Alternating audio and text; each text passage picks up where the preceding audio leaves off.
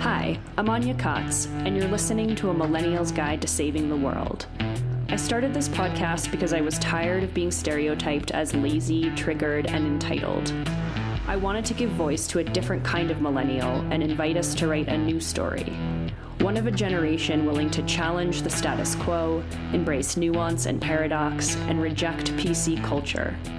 This podcast isn't about finding answers, it's about asking the right questions. How can we reinvent ourselves and the narratives we've been expected to inherit? How can we take ownership over the ways we participate in our own suffering? How can we move beyond victimization and into empowerment? How can we fix ourselves to fix the world? It's time for new dreams, new stories, and new futures.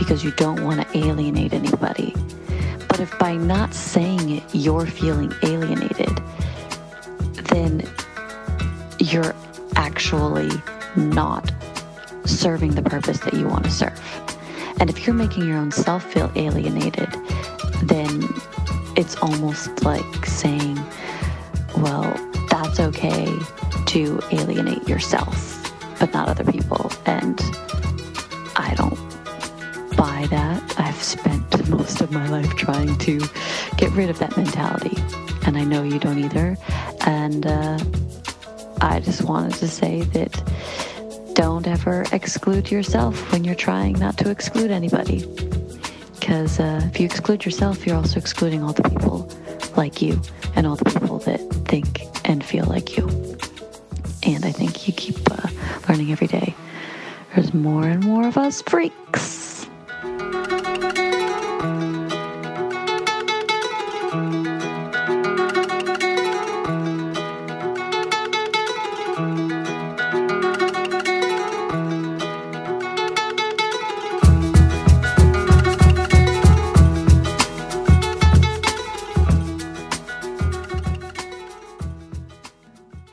Everybody. Happy Sunday evening, or whenever you happen to listen to this episode. Happy 2021, whatever that means.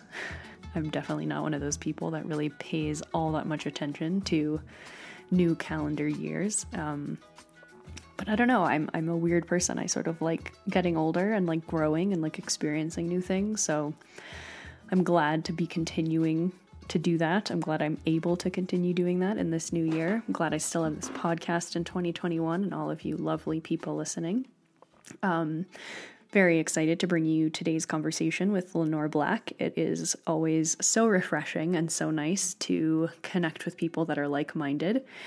And uh, yeah, I had a lot of fun with this conversation, and I hope you do too. It's um, yeah, it's just a relief. I don't know what other word to use but refreshing, but that's how it feels. I think after so many years of assuming that like I was the only weird, fucking bizarre, you know, alien black sheep person in the world, uh, now having this podcast, I've met so many of you, and uh, that's just been really great and really refreshing for the 20th time.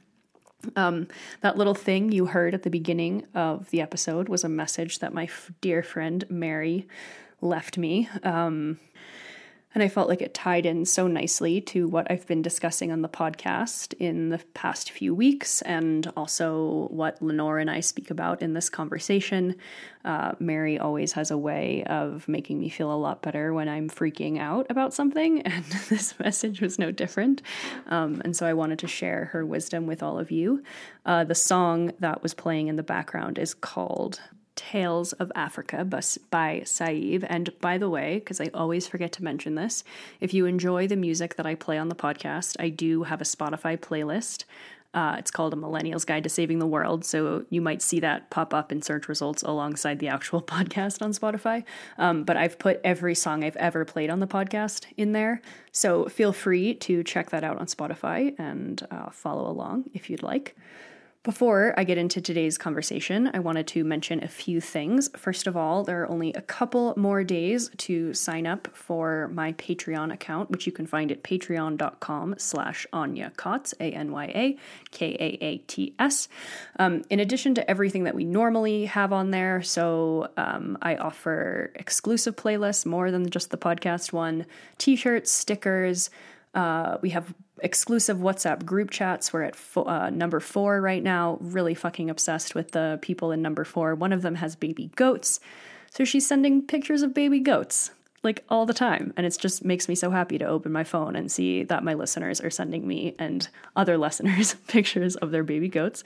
Um, so we have exclusive WhatsApp group chats. There's a big, massive contact list for everyone that's a pa- patron to connect with one another. Um, and we also have workshops, which I just started. And normally those are only available for people that are signed up at the $10 a month and up level.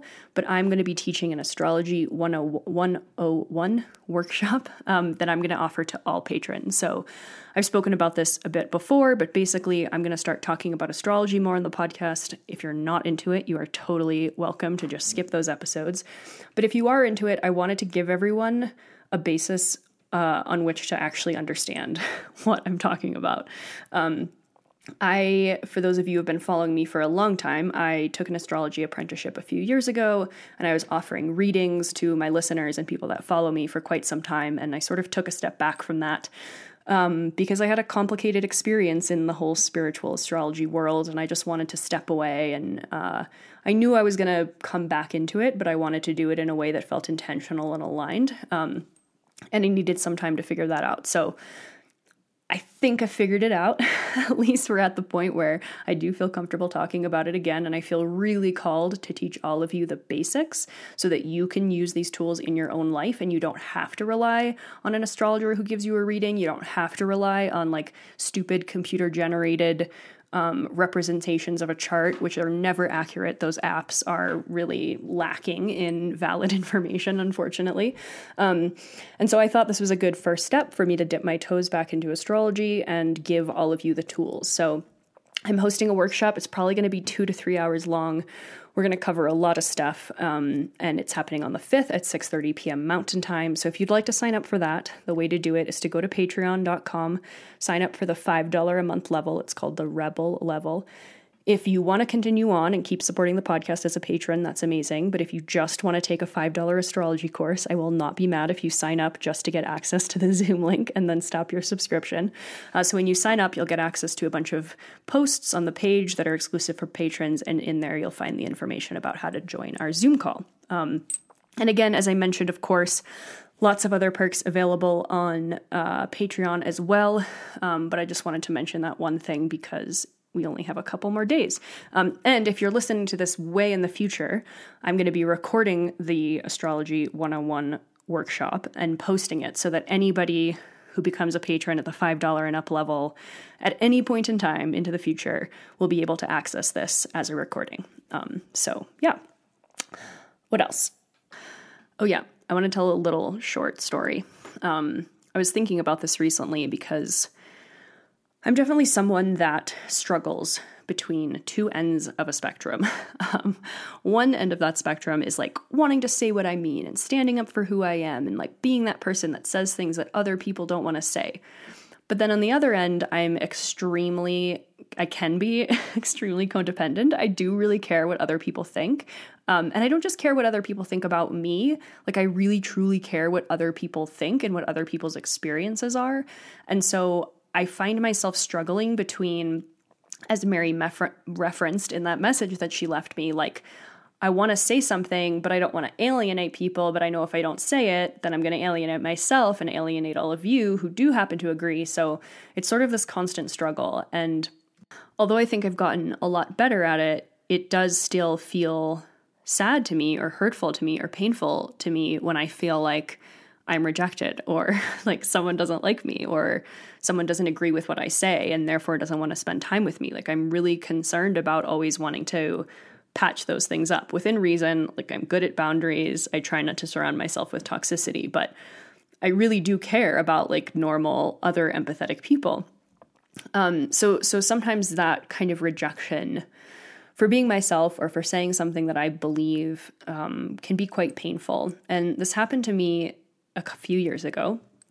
And I wanted to tell the story about it because it's a really good example of how something can feel like really fucked up and terrible and like the end of the world at the time, but then later on evolves into something much more meaningful and much more authentic and you look back and you think like oh thank god that plan didn't work out you know so i came to visit the San Luis Valley, which is in uh, Colorado, where I am currently. I came here for the very first time in the spring of 2018. I came here for an astrology retreat. And at that point, I had just sort of been, I was in the very, like, the total midst of my dark night of the soul. It's really traumatic period of time trying to figure out what the fuck I wanted to do with my life.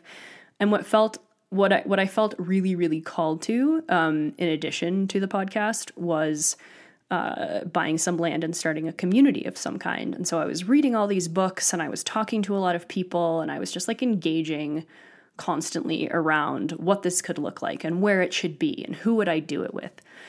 And some of the people at the astrology retreat who I really liked basically expressed that they wanted to do something very similar and not only very similar in concept, but they were also interested in similar locations, specifically in Colorado. And it really wasn't until I got here to the retreat that I started to consider this place for building the community, but it felt really right. I felt really called to it, and it felt very synchronistic and like it was meant to be that I had met these people, like one person in particular, that was really interested in doing this project with me. And it was the first time that I got to talk to someone else about it, really. So, eh, and what I mean by that is like, it was the first time that I could see myself picking someone or choosing people to do this with. And that was always going to be imperative. Like there was no way that I could do this by myself, you know? So my first steps in trying to figure this out was I need to find other people who want to do this with me so that I can create this project together so we can pool our resources. Like the whole point is to build a community, not for me to just have land by myself. So it felt really special that this was kind of the first time that it felt like, oh my God, like this is it. This is the plan. I'm supposed to buy land in this area with these people. And we went back and forth about it for a while, got kind of intense.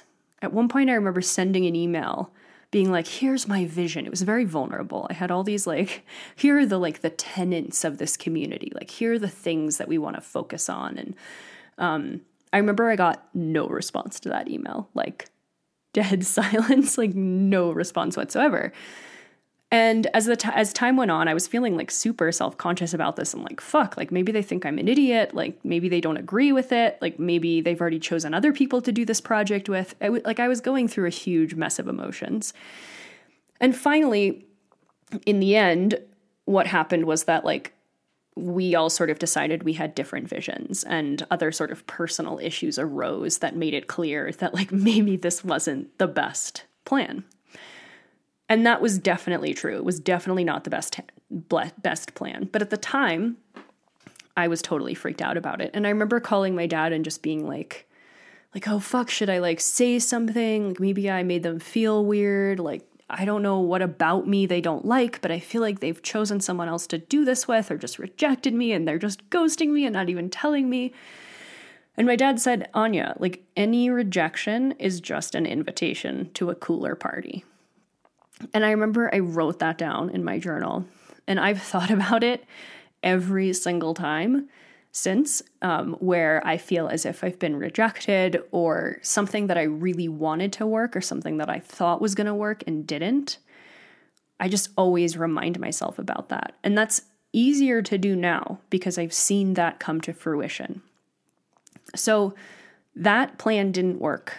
I was not able to do that project with those people. And then a year or two passed, and I met some other people. And guess what? Those people also wanted to buy land and start a community in the same place that I did. And we didn't even have the connection of having ever come here together like I did with the people at my astrology retreat. Um, and of course, here I am now in that place w- with the land, planning to build this community. And guess what? It's a fucking cooler party. it's a way cooler party. I'm way happier. And this feels much more like what it was supposed to be all along. And I'm really glad that one, I have a fucking amazing dad who always says the right things in moments of crisis for me. Um, but I'm really glad that I was able to hear what he said and wait the period of time in order to see that this was supposed to unfold in a different way that in the end was going to be much better anyway. And sometimes the plans don't happen at all, right? Like it could have been equally as valid had I never ever met anyone that ever wanted to buy land in this place in Colorado and start a community, and maybe something else would have come into my life that also would have been way more aligned and more authentic. Um, but that whole thing about like if you have to force the door down, that is not your door. And I know it can sometimes feel just gut wrenching, especially when we're younger, like in our 20s, or going through that process where we're really individuating and all of those people around us are not going to agree and it just feels like that you're walking into this like big black hole of solitude and rejection for the rest of your life. Like it just feels so terrible because we're a social species we're a communal species. Like rejection feels like death in many ways because that's sort of what it used to be. So i i understand the weight of those those situations and I really encourage all of you to uh, remember that quote from my dad, too. Like, anytime something doesn't work out, I know it sounds like spiritual and wooey, but it really wasn't meant to be. Um, it never is. You know, the, the things that are meant to be are the things that we don't force, are the things that just pop into our lives and don't feel like we're holding on, don't feel like effort. So, whether it's something big or small, whether it's just like you want to say something and you don't know who's going to accept you, or you have said something and someone's rejected you, or you've lost all your friends, or, you know, people are attacking you and canceling you online, like whatever the thing is, I promise that just give it some time and it'll all make sense. And then once you do that, once you trust in the process once, then the next time it happens, you have a little bit more strength to trust. And then the next time it happens, you have even more. And then eventually, the disappointments and the rejections sometimes they don't even feel like that. Sometimes they just purely feel like invitations. Sometimes they just feel like relief. Sometimes it's like, oh, okay, like let's not do that. Like I'm just gonna stop thinking about that for a while and focus over here and see what else happens.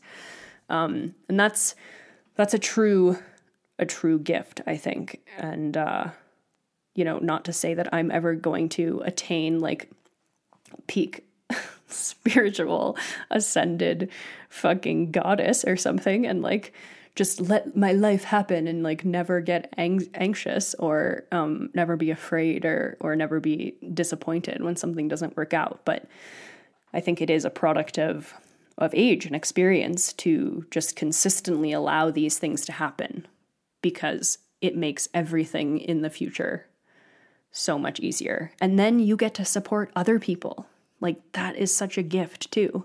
You know, for for me to be able to like hold space for all of you or any of my friends when they go through something like this and I get to provide them with the wisdom from what I've experienced, that's just a whole other level. And that reciprocity feels so good. It's like you can stop spending your energy in this one place and put it into something else. So, I know all of you are freaks. like me, like Mary.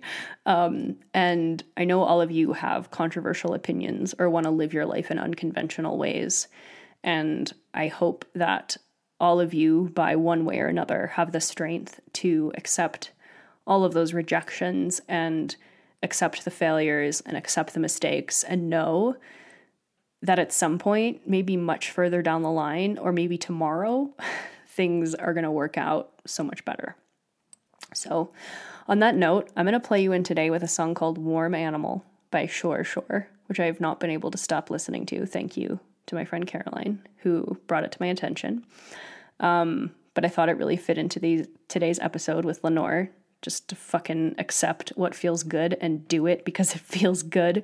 And pleasure is not something that we should pathologize or feel badly about wanting or needing.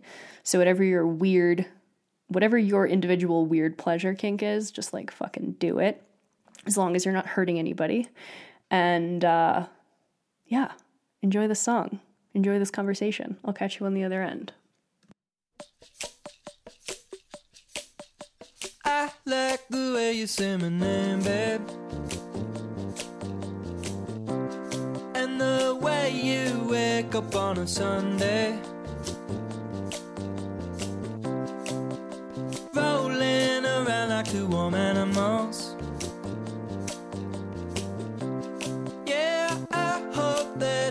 The same way. Yeah, I hope that you feel the same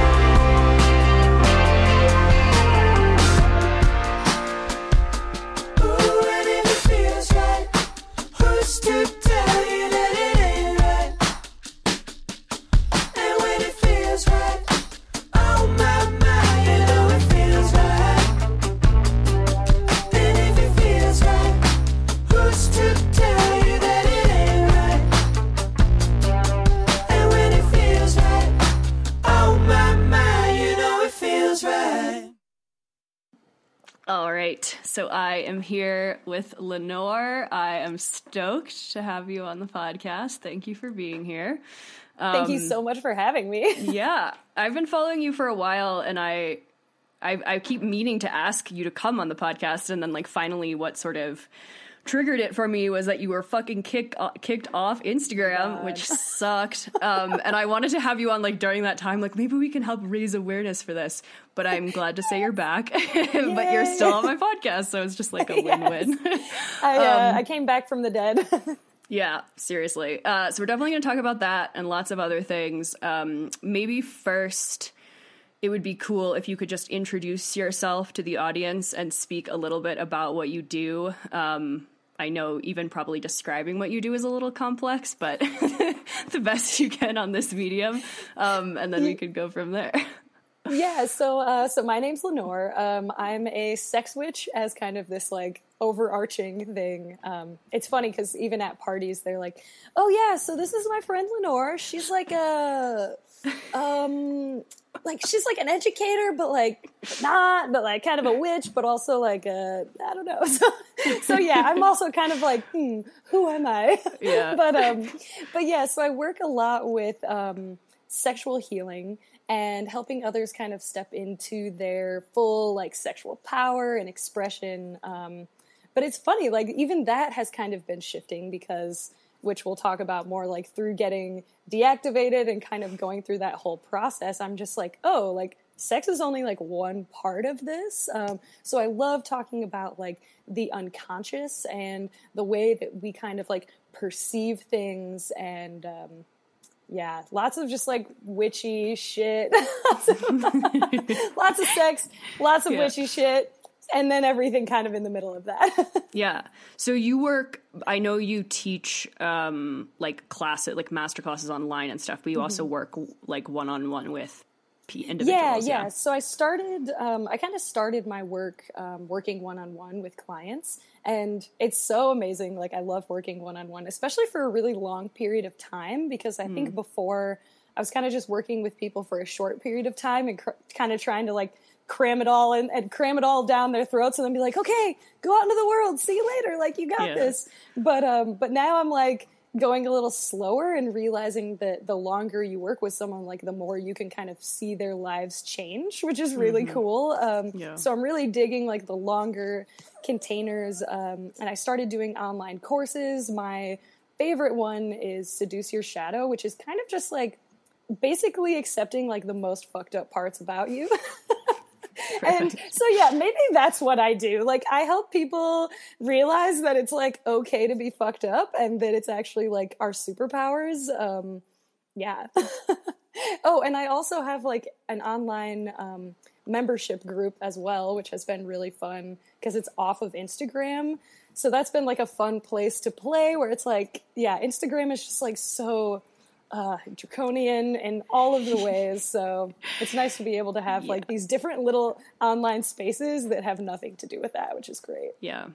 Yeah, I agree. I definitely want to talk about Instagram a lot. I've had like gone through my own evolutions and feelings about it. My account was actually deleted like many, many years ago and I was living a totally different life and had like a food blog. But it was like that Mm-hmm. Oh my was my whole life and my whole career and I still don't really know why it was deactivated and why it was reactivated. But yeah, that was a pretty like fucked up like come to Jesus moment of like who am I? What am I doing? And it just can fucking disappear in a second. And I think Yeah. that's what's so amazing about the internet is that it's like, and to me, it's like the internet is witchcraft, right? Like it doesn't exist really. It's kind of in this like liminal space out there between between worlds, and you can like Yeah. take it and mold it into whatever you want it to be. And then all of a sudden, but it can also fucking disappear, like like magic too. So that's fun. I know, and it's bizarre too. I mean, especially with our generation. I mean, I was definitely like pretty old by the time Instagram exist like it was invented and, and started to exist. But even still, it's like the the ways that we forget like the differences or like the fact that like we're in real life and that's Instagram life. Like I was as I was mentioning before we started recording and I talked about it on my podcast like I was dealing with all this drama on the internet for the past couple weeks and it took a while and like painstaking conversations with people in my life and someone was like what are we even talking about? Like that isn't really even real life. Like these people like this is not real. Um, Yes. and oh my god. My nuts. ex, when we lived together, like I would kind of get in these internet holes too, and I'm just like, well, so and so did this, and now this is this person's canceled, and now I have to cancel this person. And he's like, what are you talking about? He's like, this is not real. He's like, this is just your community. Like this shit does not happen to me. And I'm like, oh no. yeah, I feel like we're it's like The Sims or something. It's just like Yes. bizarre, like mutual masturbatory nonsense that uh, it's yes, crazy. one hundred percent. yeah. Anyway, before we get into all of that, um, I would love to talk a bit about how you got to where you are and what you're doing. I know you've talked openly about your history with like trauma and sex trafficking and all of that. Um, and I think your perspectives are really unique and amazing. So I'd like you to share some of those. Um, But yeah, Yeah. just hearing about your like point A to point B journey would be really cool. Yeah, so I I always kind of joke that like the way I became a sexual healer was because I just learned about sex and relationships honestly and emotions all completely the wrong way. And I feel like a lot of us do. Like we you know, these early experiences really shape a lot of who we become, a lot of the shit that we get turned on by, like a lot of the way that we kind of interact with other people in the world. Um, and so I kind of just I kind of just ran through the world like trauma unchecked for a very long time and, you know, fucked up a lot. like d- I um I think for me when it comes to sharing my story and I'm getting a little more and more open about it as I get older. So it's like um you know, I had childhood sexual abuse in my past and then I met up with this really horrible guy through the internet ironically again that kind of great and terrible thing about the internet. Um, and yeah, and basically got wrapped up in like a child sex pedophile ring um, that was like an online porn thing. So it was, um, and I think the hardest part about that was like, I feel like me as an educator for a while, I could talk about the fact that, like, oh, you know, I was abused, I was raped, like, this makes sense in my, like, looking at the trajectory of my life. But as I've kind of unpacked a lot of that, I feel like the reason why I feel so hesitant to talk about it in a lot of ways is because I don't fit the identity of like the perfect victim. So, my kind of experience with the um, child porn ring was that I like fell in love with my rapist and like I actually helped him in a lot of ways and it's something that like I've held a lot of guilt over for many many years and so it's kind of this thing where it feels like like it's okay like it's okay for me to be like yes i was sexually abused as a child and like look at where i am now and how powerful i am. But it's harder to say that i like played a part in this. And like yeah i was 12 years old at the time. So like um you know i've gone through a lot of therapy and stuff that's like it wasn't my fault. I was brainwashed blah blah blah.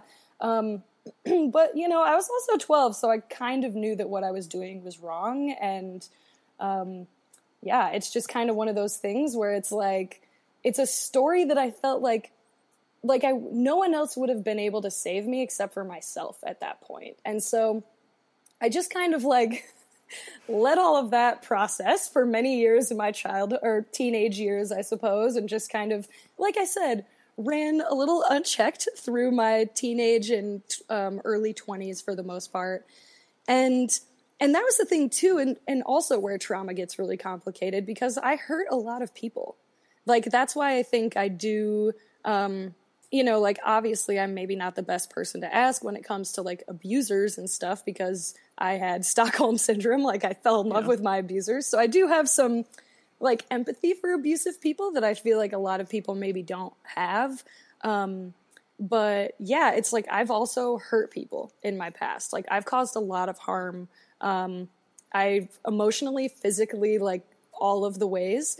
So yeah, I think it's like as I'm kind of opening up more about my past and realizing that it doesn't have to fit in this kind of like cookie cutter kind of thing of like I was a victim and now I'm empowered. It's like my life has been a very strange turn of like being a villain and a victim in many different ways. Um, and, and still does sometimes, right? Because none of us are perfect. And so so yeah so the, in that way it kind of became um, this moment where it's like sex became my drug. It was like the thing that i used to punish myself. So i talk about sex addiction a lot um, and i do identify as a sex addict but i know that that can be kind of um, like a stick for a lot of people because they're like oh well sex addiction is doesn't exist. Like it's just desire and you just have a higher sex drive than other people. And i think that's true um, in some sense, but I definitely still identify as a sex addict because it felt like I was punishing my body through sex. It felt like I was using sex as an escape. It wasn't like, oh, I just love fucking so much that I want to do it all the time. Like, yes, if you feel that way, like, you're fine. You're not a sex addict. Um, but yeah, when it feels like something that is hurting others or hurting yourself and you're kind of doing it in this way that's very compulsive, like, to me, it's sex addiction. So I don't know. Yeah. but um through all of that through Yeah. kind of this like this horrible secret that i felt like i was carrying around with me um it felt like there was this kind of demon on my back all the time, this like parasite constantly sucking my life out. And I just mostly wanted to die. Like I didn't ever really try to kill myself, but I just made it as easy as possible for either somebody else to kill me or like, you know, like accidental style kind of thing. And it was through this like near death experience that I had, like crazy randomly, um, out of the blue that I woke up and I was like, oh fuck, like I want to live actually. And if like I'm the only person that can pull myself out of this. And so that's kind of been my journey for the last five years. And, and for the past five years, it was kind of a like, I don't know what the fuck I'm doing, but I'm just kind of doing all these little healing things, um, that will ev- hopefully eventually help me.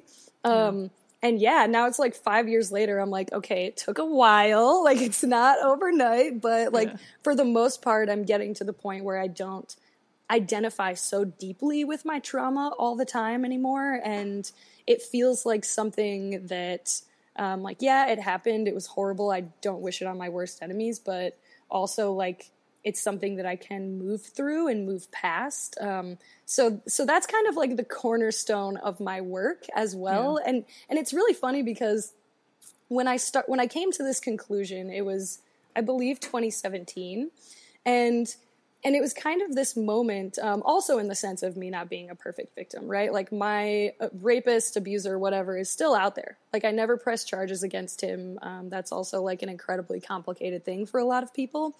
And and so in that way it was like I had finally like of course I had all these fantasies and like things that I wanted to just fucking do to him and like wish these horrible things would happen to him, but I feel like I finally kind of got to this point of like honestly it doesn't fucking matter what happens to him. Like it doesn't matter if he goes to jail or not at this point. Like it's not going to make me feel any better.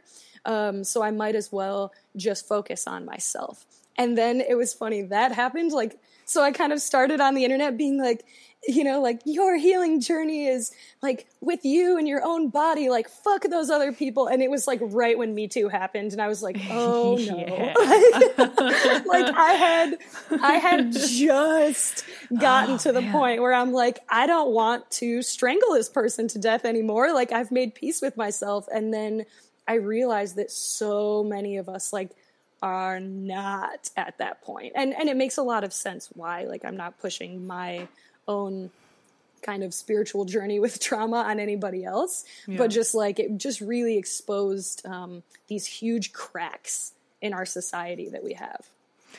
Yeah, fuck. Uh, I, one of the major reasons I started this podcast was because of the Me Too movement and because I shared basically everything you said I can relate to. I mean, I wasn't involved in sex trafficking, thank, thank God, and my the sexual abuse I suffered was a lot more minor, but even still, like, you know, I was definitely in very abusive relationships and with people Yeah. that certainly emotional and psychologically abusive, but also physical, sexual ish. Um, And yeah, I went through all of that. Like, you know, and I think that's, I know you wanted to talk a bit about like identifying with trauma or identifying as someone hmm. who is traumatized. And, you know, I talk a lot on this podcast about that whole victimhood thing because mm-hmm. I th- I think that was always my issue with, and not just the Me Too movement, but I feel like a lot of social justice movements were framed around the victimhood position, and it was just like.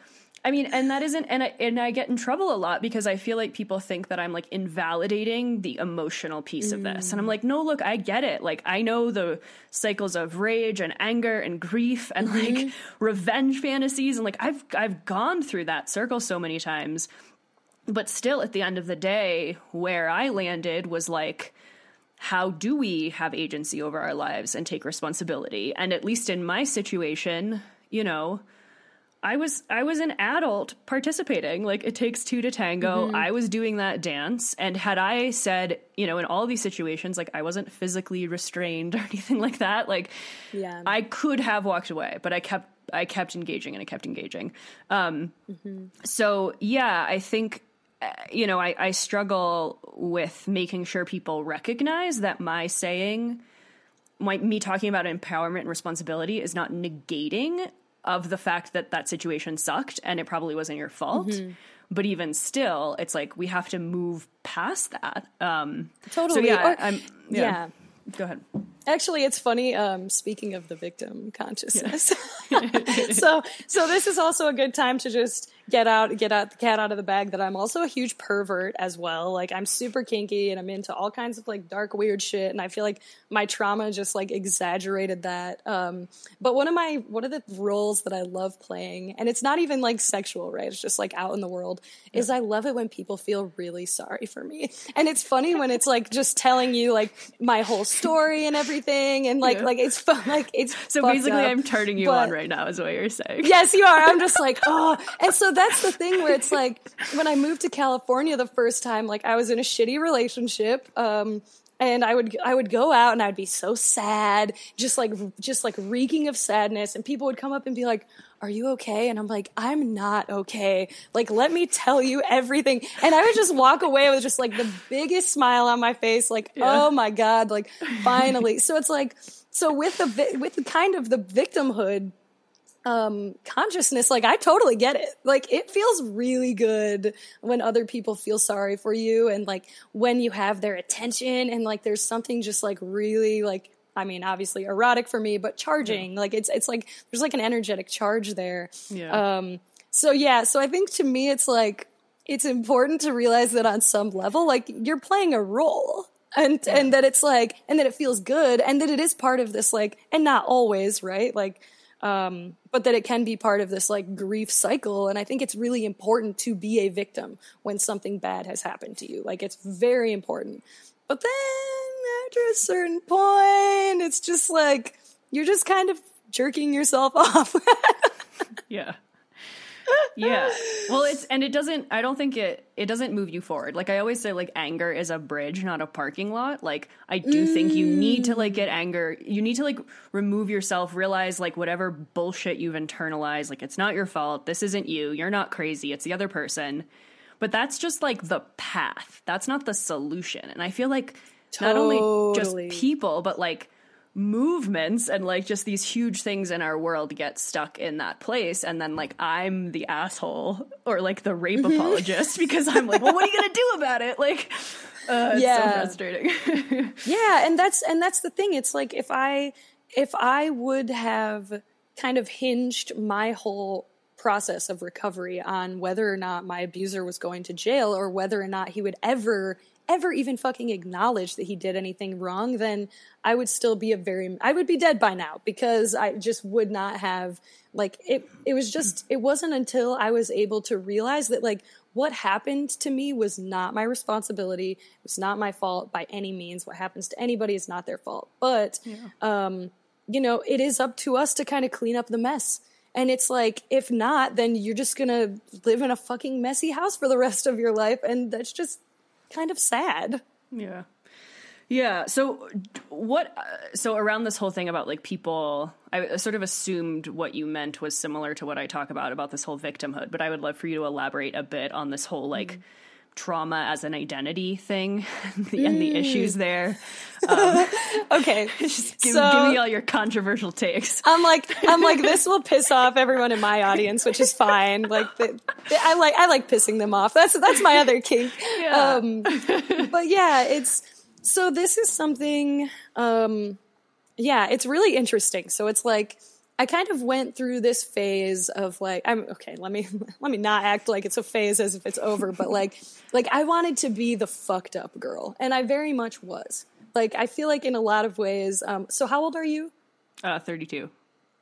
Okay, I'm 30. Yeah, so we kind of grew up in the same time. Like the movie 13 was really big. Um, Girl Interrupted, like all these movies that were basically ju- um, the Virgin Suicides, like all these fucked up girls. And I feel like in a lot of ways we kind of idealize that girl. Oh yeah, and then Paris Hilton, Lindsay Lohan. So like all around us, it's like, oh yeah, it's okay to be just like a hot fucking mess. Like if anything, it's actually really cool.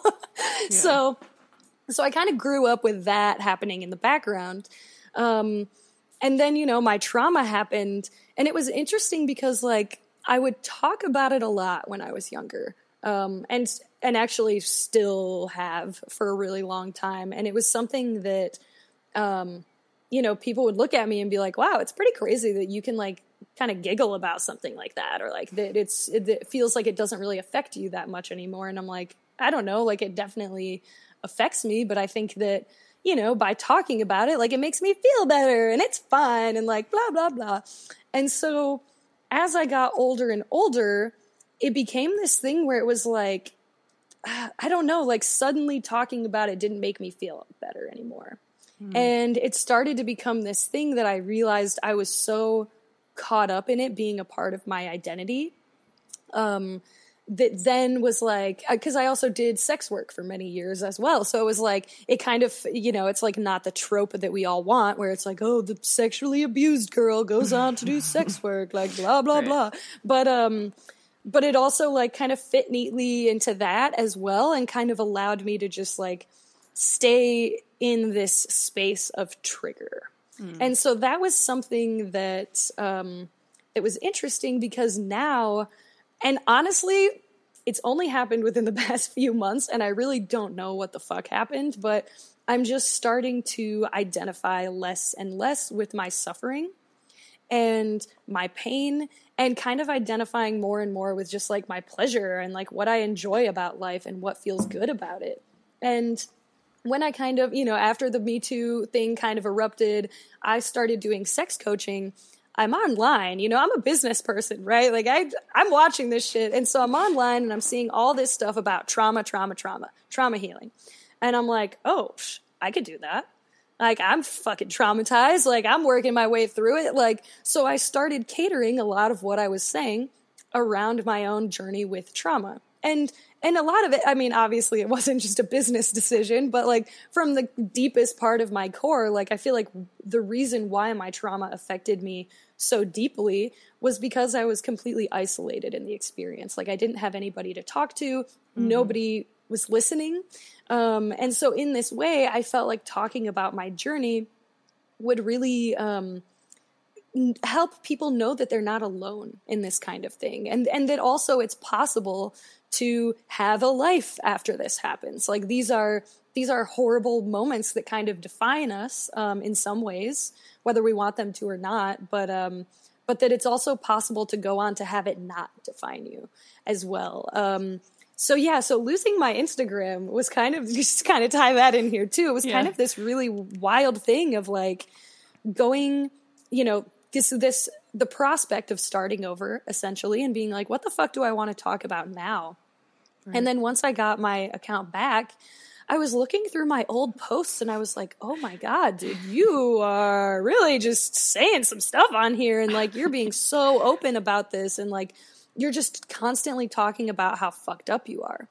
And I was like, is that how I want people to perceive me? Like, is that how I want to be known? And even like, it was funny. I feel like it, like even the whole thing about me talking about my experience um, in a child pedo sex porn whatever ring um, was also like a quarantine Twitter meltdown moment where I was just like I was really triggered by all the QAnon shit that was going on this summer and where it was very much like, you know, we need to save the children and blah, blah, blah. And I'm like, you motherfuckers wouldn't know how to save a kid if they were like staring at you in the face. Like it's hmm. so much more complicated than that. And so, so that kind of inspired me to tell my story in this way. And it was funny, like, I didn't feel better after I told it.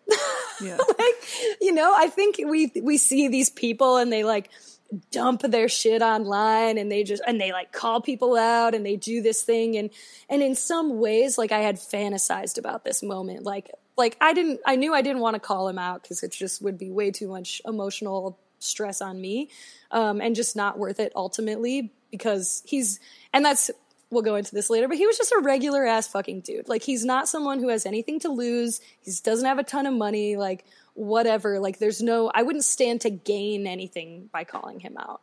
Um, so which I feel like a lot of it happens in that way. um, So, um, so it just felt like I would just be dragging my own self through the mud and it wouldn't be worth it. But I had definitely fantasized about that moment, right? And thinking like, God, once I can just like fucking bare everything on the internet. Like once I can really tell people how truly fucked up I am, like then I'll feel better. Then my trauma will disappear. And it didn't. it just made me get some really, really weird DMs for a while. Um, but yeah, it was just kind of one of those things that with this kind of trauma culture that we've created on the internet that I helped create in a way and kind of piggybacked off of like I'm just realizing like is this shit healthy for us? Yeah. Like, is it a good thing that we are constantly opening our phones up and seeing, like, well, you know, you were abandoned in childhood if this, and then it's got the little infograph, and you're like, oh, yep, I was abandoned in childhood. Oh, you know, you have a narcissistic mother if, oh my God, God, my mom was so fucking crazy. And then it's like, you have unhealed trauma if you do this. And I'm like, oh, Jesus. And that's all like within the first 10 minutes of waking up. Yeah. So I'm Yeah. like, in this way, I feel like we're kind of creating this culture of like self help online. Um, and I think that it's really good to be following some of these accounts. But if this is the shit that only you're following, like, right. Right, or like not seeing it as a process, you know? Like I do think those things are beneficial to like make those realizations, but if you just get stuck in that soup and stay there. And I I wonder too, like I'm curious uh, if, I talk about this a lot. My friend Erin, who I co-host my other podcast with, had this situ- situation where she was like basically raped by a friend at a party, but they were both really mm-hmm. drunk. Um, and at the end of the whole thing, she woke up and she was just like, "Why?" She woke up and this guy was basically. She's told this story on her podcast. This guy was basically mm-hmm. fucking her, and she like didn't give consent, and she was like, "What are you doing?" And he, he rolled off of her and was like, "I'm sorry," and blah blah blah. And then I think like a year or two later, she was telling this story in therapy, and the therapist was mm-hmm. like, "You were raped. Like you need to understand. Like you need to press charges." And like how much of what we experience is actually our experience versus like what people mm. tell us about our experience, you know? Like it sounds like for you it was fucking nuanced, you know? Like you whether it was like right or not or good or not, like in the mm-hmm. moment, in that experience, like I wonder too at the end of the day if we didn't have so much outside influence telling us like we were abused or that was bad or this was bad, Mm-hmm. what we would think and feel, you know? Yeah.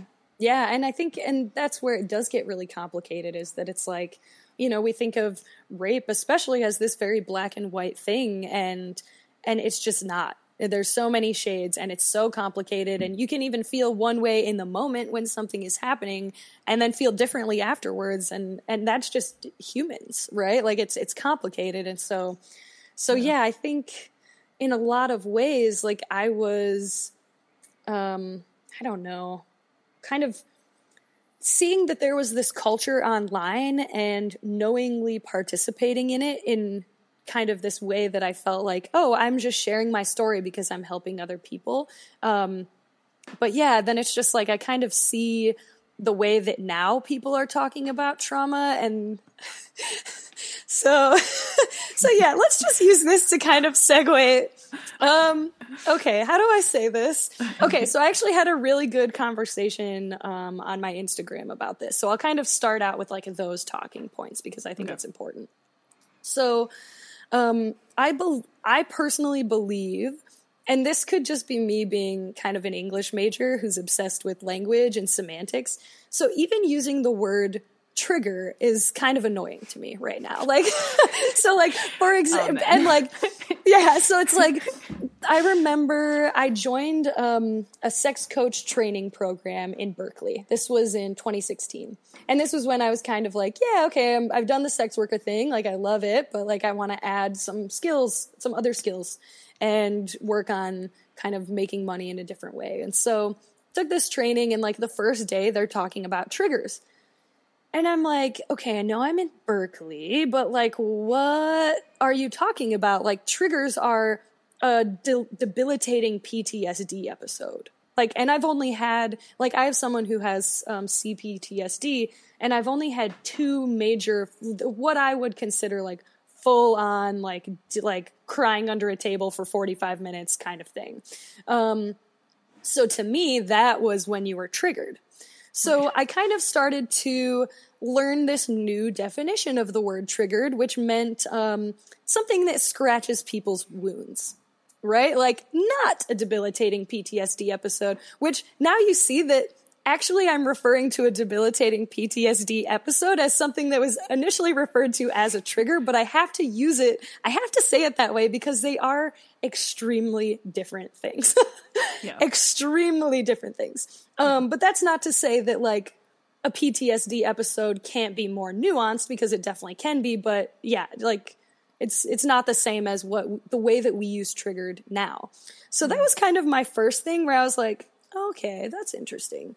Um, and then kind of as I was beginning to participate in this like online trauma culture, which by the way, I still love. Okay. Like I'm, I'm, tr- I'm going to trash on it in this episode, but like I'm still in it. Like I still follow the fucking self-help Instagrams. Like I still like it, but I think it's just really important to take a step back and be really objective about it. Yeah. Okay, so anyway, um, so I started having this conversation on my Instagram that was about trauma, and it was like, okay, in in my mind, there is trauma with a big T and traumas with little t's, and that those are extremely different things. There's this kind of um, idea going around, or this kind of thing that's like, and th- a lot of therapists perpetuate this as well. Like everybody's traumatized, like you have trauma, and I'm like, um, mm, okay, like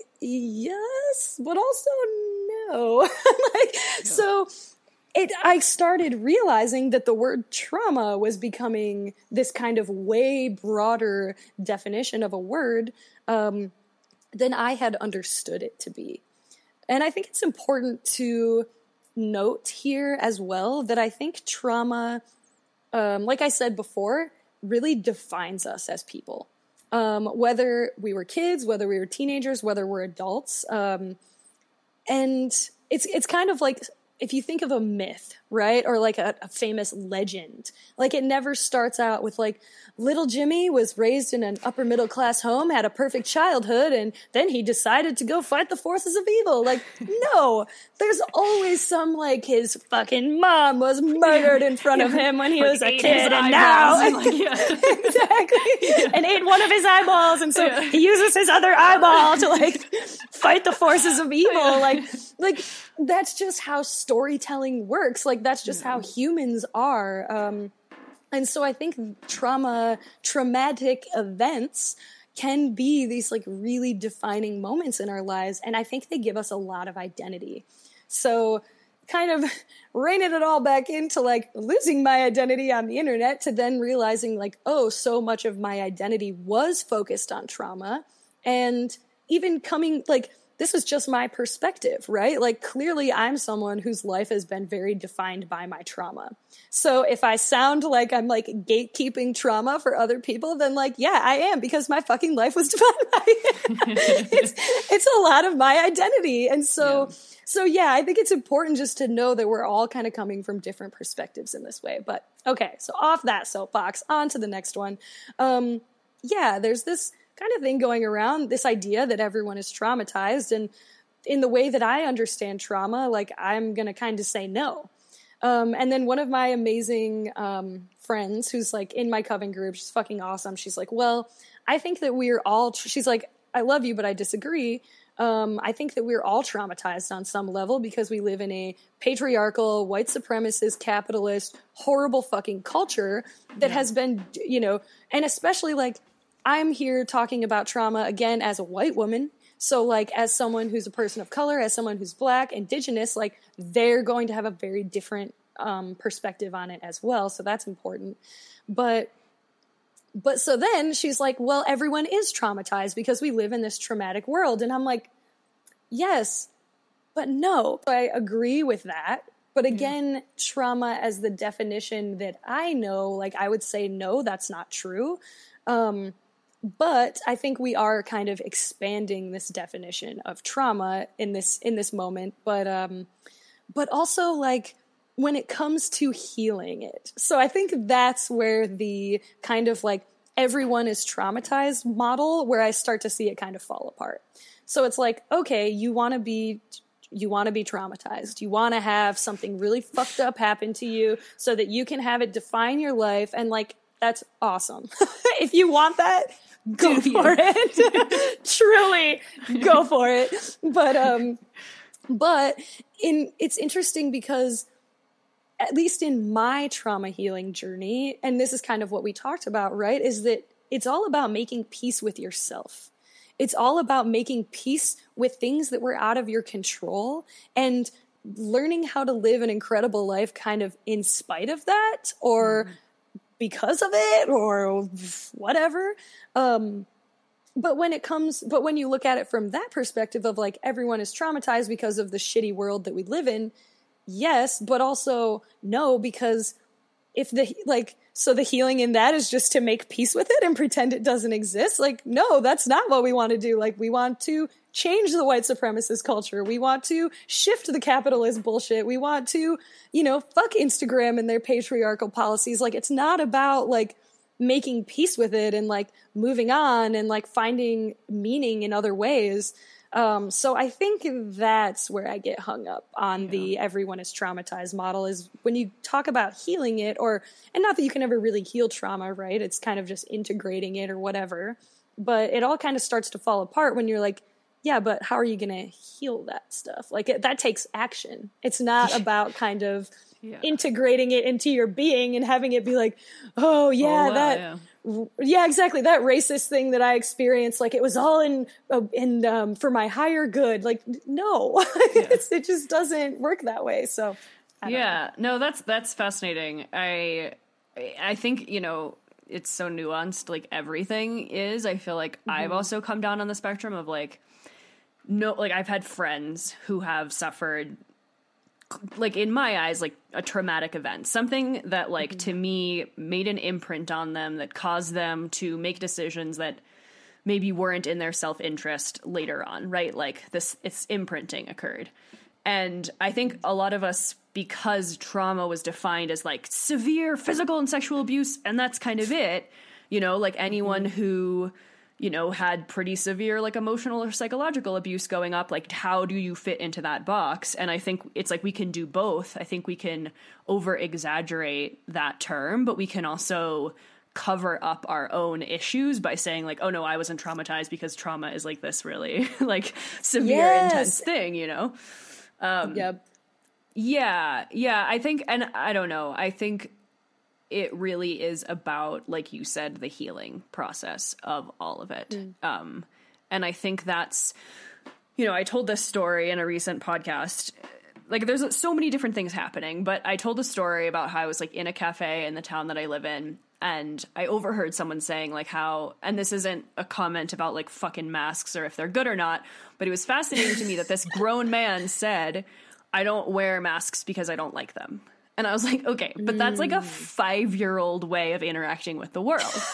And like if like and it's bizarre because I think it's like a big part of my process. Like I definitely grew up in a way where I really had no idea. I had no sense of self. I had no like self worth. I didn't know who I was. I was totally detached from my emotions. Like I didn't know how to be sad. I was just like avoidant, avoidant, disassociated, like on some mm-hmm. grandiosity mission to like cover up all my shit.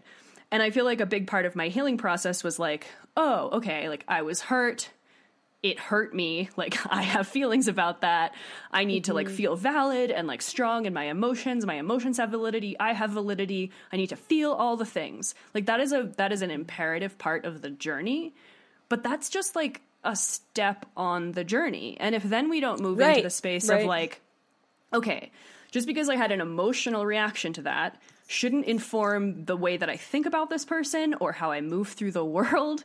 And also, like, shouldn't, as a, I think, like, uh, a quality of adulthood is to ascertain the difference between, like, you said something that triggered me and you said something that triggered me, but I'm also going to employ my logic and my like intellectual brain. And like now I'm going to make the decision based on all of those factors and knowing that like while you may have said something that triggered my trauma, you're not like re raping me or re traumatizing Yes. me in this moment. Yes. And if we don't Yes. like, right? And that's, I feel like relationships are so fucked up for that reason because someone says something to another person that reminds them of a time that was way worse, like Mm-hmm. was traumatizing, was abusive.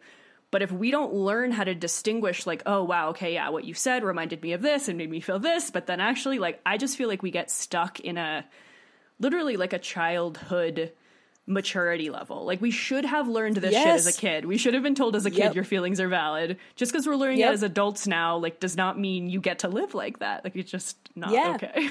Yeah, and actually, that now I remember what, and kind of like going with that trajectory too is Yeah. like, so yeah, as we're kids, like shitty things happen to us, and we don't have the tools for it, right? Unless you have like really cool parents that are emotionally intelligent, but like Yeah. for the most of us, it's unfortunately not the case.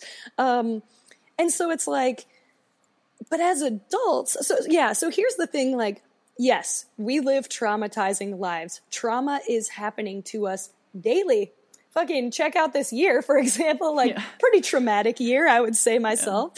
Um, but but we're we're meant to move through these things. Like it's not meant to halt our lives. It's not meant to stop our lives. It's not meant we're not meant to dwell on these things forever as adults, right? And Yeah. with access to proper mental health, which I feel like most of us if you're on if you have a cell phone and you're on Instagram like you have at least some access to community or mental health professionals or fucking Instagram self-help therapists, whatever. That that yeah, like you said, like we're kind of supposed to move through this shit a little bit. So I think what I'm seeing is that um, you know, certain things happen to people, and that, it, and I'm not saying that they're good, like they, they suck, right? They fucking suck but that yeah like you said they're going back into this like deep childhood like trauma response and i'm like girl go to therapy. Like you know how to do this. Yeah. like you'd you're you know and it's not like it, i'm not pushing anything on anybody else but it's just kind of like interesting from my perspective. Like i have had like you know i kind of told you guys like my big trauma right? Like that's my big fucking story but let me tell you all the other times I've been raped after that. Let me tell you all the other. I got freaking um, attacked on the street in San Francisco at 11 o'clock in the morning with my latte in my hand. And it was just this crazy guy. Like he was, you know, San Francisco can be a little like that sometimes. And so he's scratching, he scratched my face all up. It was super violent. I was terrified, so scared. And what did I do afterwards? I called my girlfriends. I fucking went out to my favorite bar. I got really drunk. Like we danced all night. Like, and I had a few nightmares about the experience afterwards, which makes sense. And then it's fine. like it's like it's okay. like it wasn't um you know, like it wasn't um and and it was funny even like losing my account, not to be like ridiculously dramatic, but Yeah. you know, as millennials, I'm like this is the fucking worst thing that's ever happened to me. My life is over. And then I woke up the next day and I was like, bitch, your life is not over. Like, it's fine. This isn't even the worst thing that's happened to you. Like, Yeah. and that doesn't mean that it's okay. And it, and I also think there is a thing too where it's like, you probably get this too. If you had childhood trauma, it's kind of a little easier for you to deal with it as, um, as an adult because you're just kind of like, well, here it is again, whatever, not surprised. Um, but yeah, so it's, uh, so yeah, I think that's where I feel, um, kind of the and and also even working with my clients right? So sometimes because of the nature of the work that i do like it's very hypnotic. Like i take you into deep trance journeys and we like talk about all of the fucked up shit from your past. Like we go there. And sometimes clients get um, repressed memories. And i'm like don't fucking dwell on those. Don't fucking over analyze it. Like it i'm not telling you that that didn't happen. I have no idea if it did or not. It very well could have.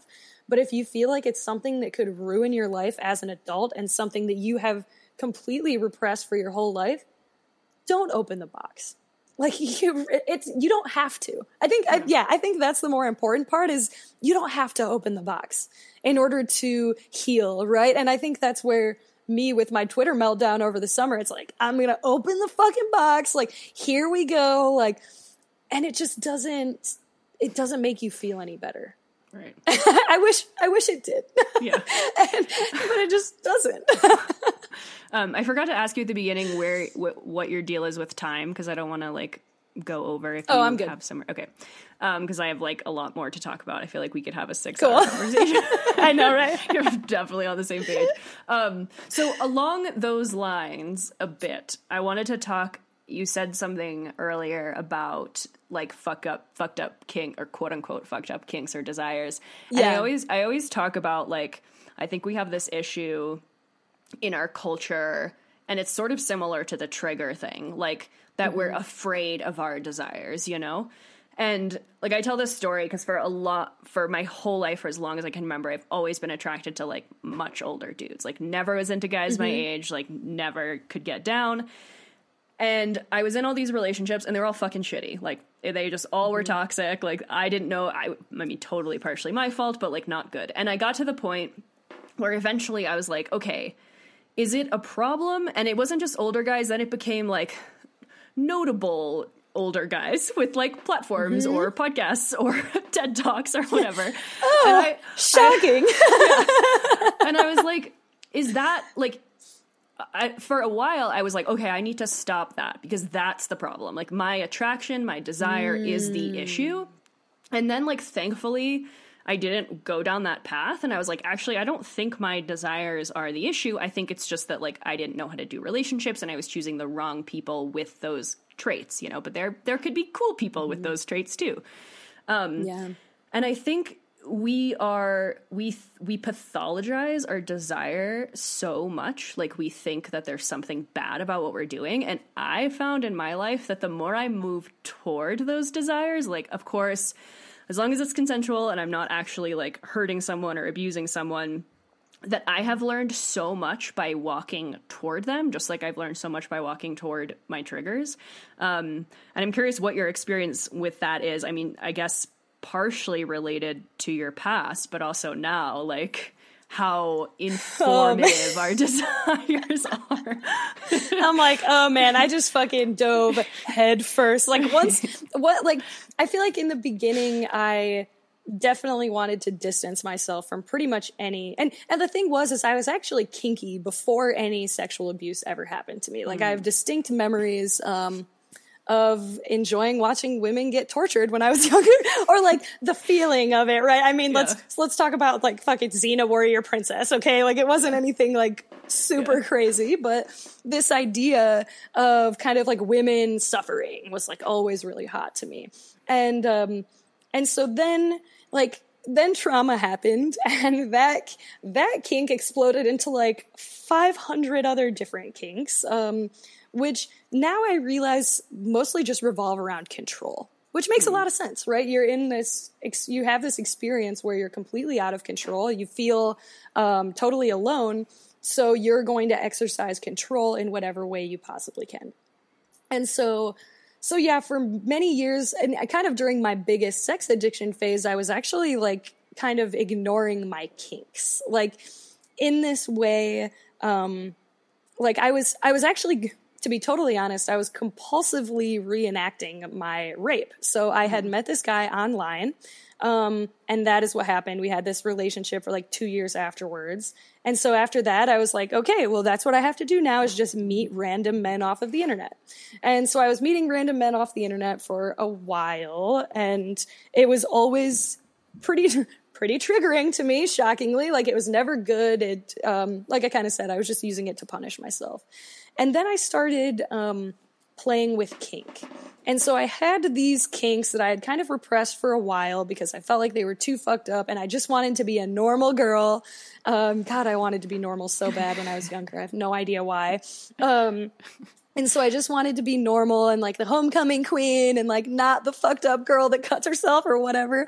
Um, so, so then I started playing with kink and I was like, holy fuck. Like, and, and so this is also something interesting as well. Like the first time I was pretty like I kind of just started experimenting with kink, right? Randomly, I was like, eh, spanking isn't my thing, but let's try it. Okay, yep, still not my thing. Or like, oh, this is like, yeah, I want you to make me bleed. And then I'm like, that actually kind of hurt. Like, it's not really. So I started getting a little confused about my kinks because I'm like, okay, I know that I'm kinky, but I'm trying all this shit and it's not really like, like it's fun. It's not vanilla, but it's like, there's something not that exciting about it.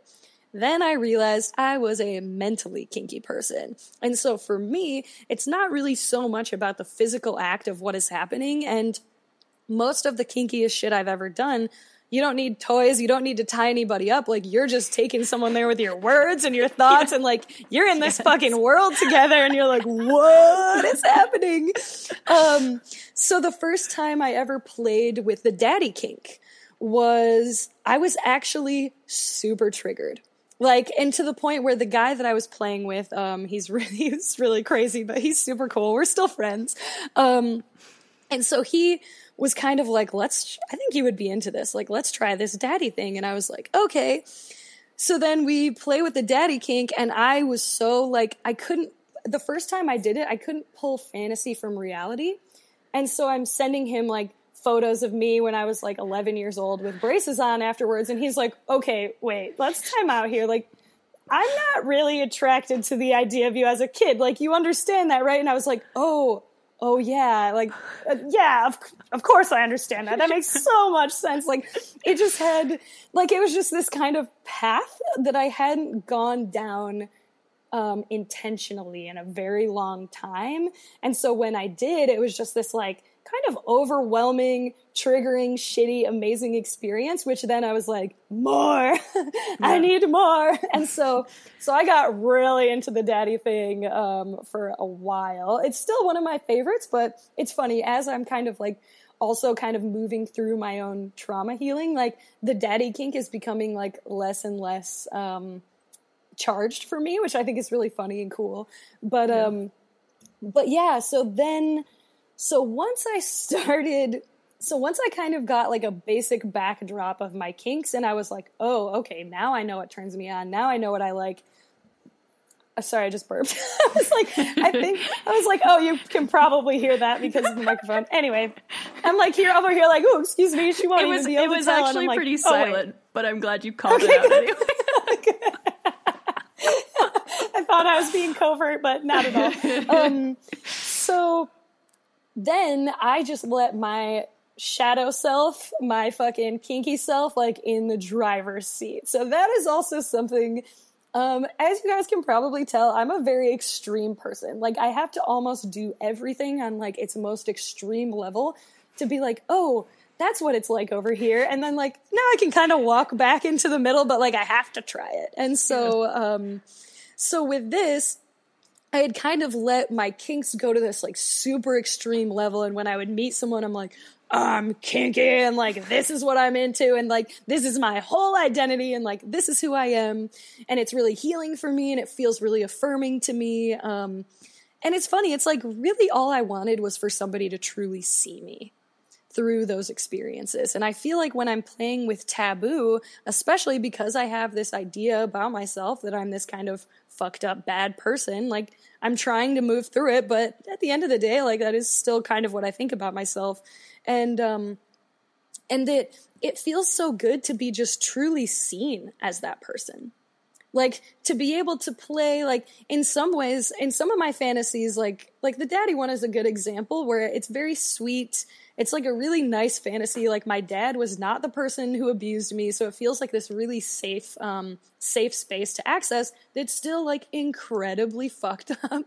Um but there's a lot of other kinks that i have. Like i i'm really into non-consent and like not non-consent um happening to me but also like non-consensually doing things to other people. And and that was something um that like was really hard for me to kind of come to terms with and like like oh well and because i think too we have these stories right we grow up and it's like well what makes someone a rapist it's like well you know someone did that to them so that's what they do to other people and so in my mind all growing up i was terrified of becoming a rapist as i got older because I'm like, oh my God, like I helped this person. I knew what he was doing. Like, I am a rapist. I'm blah, blah, blah. And so I had this, like, yeah. And I think that was honestly most of the stuff that was the hardest for me to kind of swallow. I feel like, um, you know, abuse and stuff, like, you can learn to live with it. Like, it's not great by any means, but when you feel like you're guilty of something,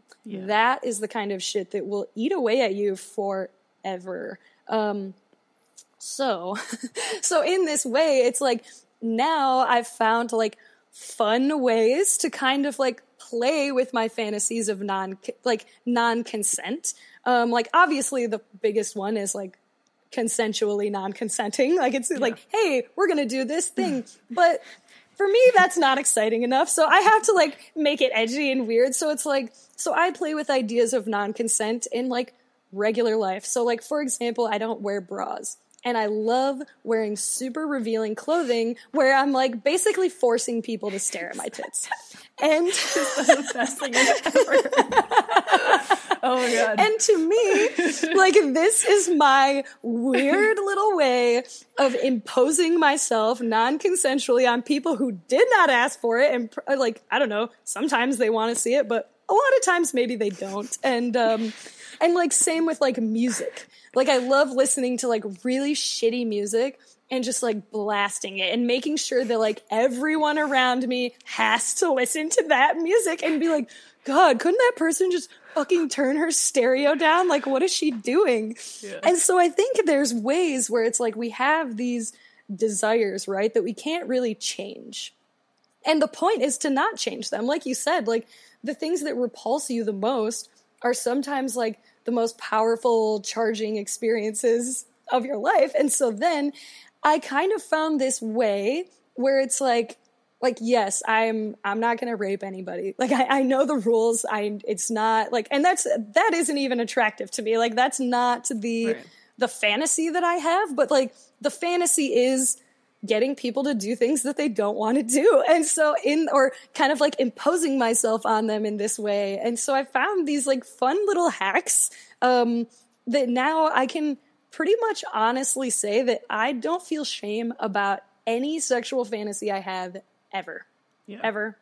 At all no matter how weird it is no matter how twisted it is no matter what um and that i generally just don't feel shame in that way. I do sometimes feel shame but i feel like it's like internet culture stuff that makes me feel a little bit of shame for not being like a good enough liberal or something Yeah. i'm like god that's the only thing i feel shame about anymore these days but like everything else is pretty much um yeah, like I feel like I just have found ways that I'm like, it's fun. Like you can, like there are little things you can do to like make your life more spicy every day. Anyway, Yeah. Yeah, I I have always really enjoyed. I feel like I inherited this from my father. My dad's gay, uh, so I definitely grew up with like a unique father figure type of person. Um, and he had a very sort of like unconventional path where he sort of knew he was gay or at least bisexual, but then still chose to marry my mom who knew he'd fucked guys and then they had kids and then eventually he was just like, actually, I'm like 100% gay, like can't do this anymore. Um, but I will always tell people like, oh, my dad's gay. And their first question is always like, did he know he was gay before he got married? Like sort of wanting to like neatly fit this stuff into boxes. Mm. And like Yep. both of us just love so much either saying something or like leaving certain things out or just like watching someone squirm in their like not getting it and like you just see their brain like and I think you know I and I think going back to the conversation we were having before too it's like I don't us all living in this little like squeaky clean bubble where like nobody triggers anyone and everyone's just like calm and safe and comfortable all the time. It's like how do we grow? How do we evolve as a species or in our personal lives 100%. if we don't like like there's so much we don't know, you know? It's the same of like moving toward our our kinks. It's like there's so much we don't know about ourselves or what we're capable of or what relationships we could possibly be having or like ways that we could evolve as fucking humanity if we just sort of stay there and like don't Totally, and that's that is also why I intentionally don't use trigger warnings on my page as well because when when I'm triggered, I get so happy. I'm like, ooh, I'm being triggered. Oh, oh, what's that feeling? Oh, what's that burning in my stomach? Oh, something must be upsetting me. And it's just like, it's so fun because I'm like, okay, well, why is this upsetting me? Like, well, should and and there are some things that are just like like the QAnon stuff I told you about. Like that is just so beyond triggering to me that it does nothing good for me. Like there's no amount of growth in there. It's just like it's not up to me to change everybody's idea of what child sex trafficking can look like. Um, and in that way, I just stay away from it.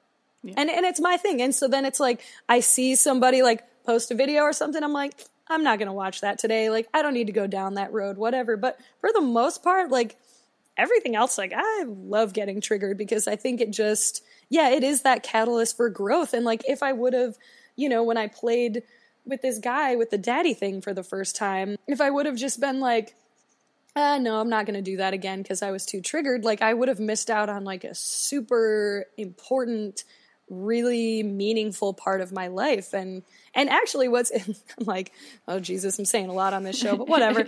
um, the first time I got paid money for sex was also incredibly triggering for me. And it was, and it actually wasn't the money that was the triggering part. He just humiliated me, and that's not my kink. Like, I'm a good girl through and Yeah. through. Like, I do not want to be a bad girl. Don't be mean to me. Um, but it was so triggering afterwards, and I didn't do it again for a long time. Um, and then later on, came back to sex work in like a totally different capacity, and it was also one of the most meaningful, life changing experiences of my life. Like learning boundaries, learning how to tell men no, learning how to tell men to touch me in the way that I like to be touched. Like I never did that before sex work.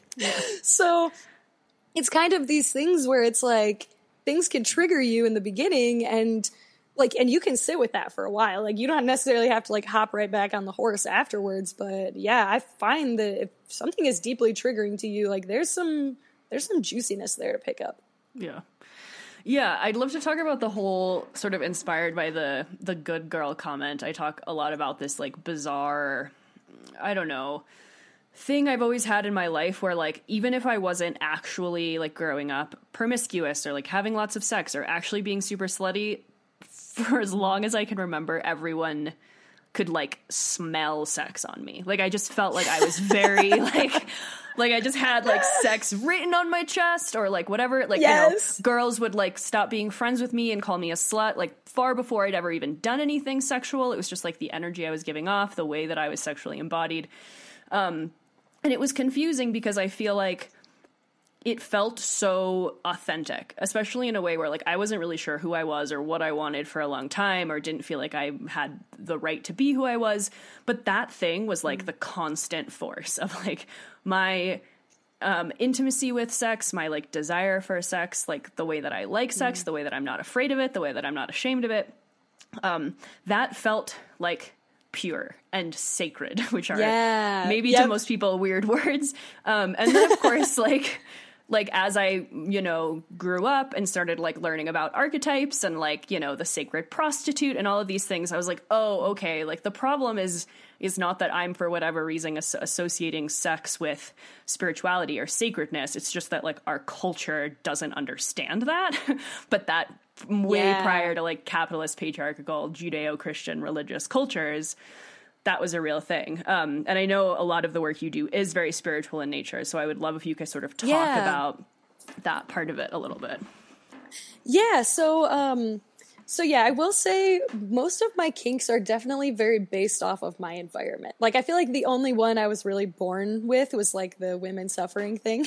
but everything else has come I'm like I think I was born with it, but everything else has come through my environment, through experiences I've had, like and and not all kinks are like that. Some people are just like, I have no idea why I'm into feet, but I am and I have been for as long as I can remember. But for me, all of my kinks have like a very, very particular like beginning place or like a moment or a thing. And so and they change over time too. So um like I feel like the good girl thing for me is definitely like I was also um, a super sexual kid, was also like always kind of fooling around with other girls my age as well, like very experimental. I started masturbating at a super young age. And and I could have an orgasm. So I was like, "Oh my god, everyone! I figured out this thing, and I have to tell all my friends about it because it's amazing." I was like drawing so- pictures of like dicks. I was like, I would go and Google and be like, I don't know, I've never like touched one before, but like, this is what it looks like. This is how you give a blowjob. Like, Look oh, at yeah. this! Exactly. exactly. Oh, thank God our friends had us. Yeah, exactly. and so um so yeah so that became and then with my trauma and then i was also like slut shamed. I was like the school whore um also. And so it was like this thing of like i'm a bad girl. I'm a bad girl. Like you're bad. You're a bad person. You're a bad girl. You're fucked up. No one's gonna want to be with you. Whatever so I had this kind of thing, and this was like my story that really just weighed me down. And then I kind of reclaimed it in my 20s, and I was like, yeah, I fucking am bad. Like, look at how bad I am. I'm kinky, I'm weird, I don't give a fuck. Um, and then it's funny, in the past few years, I'm like, I actually just want to be good in the bedroom, at least in the bedroom. I'm like, Yeah. in real life, if you talk to me like 24 7 bad girl, so I think I'm just like, I want to role play and pretend that I'm good, like, pretend that I'm innocent and just sweet and like, um, and it's kind of that whole thing where it's like if you ask any dominatrix, like they have these CEO clients who are in charge of like thousands of people who love to get the shit kicked out of them because they want to feel like meaningless or nothing or like lose that control.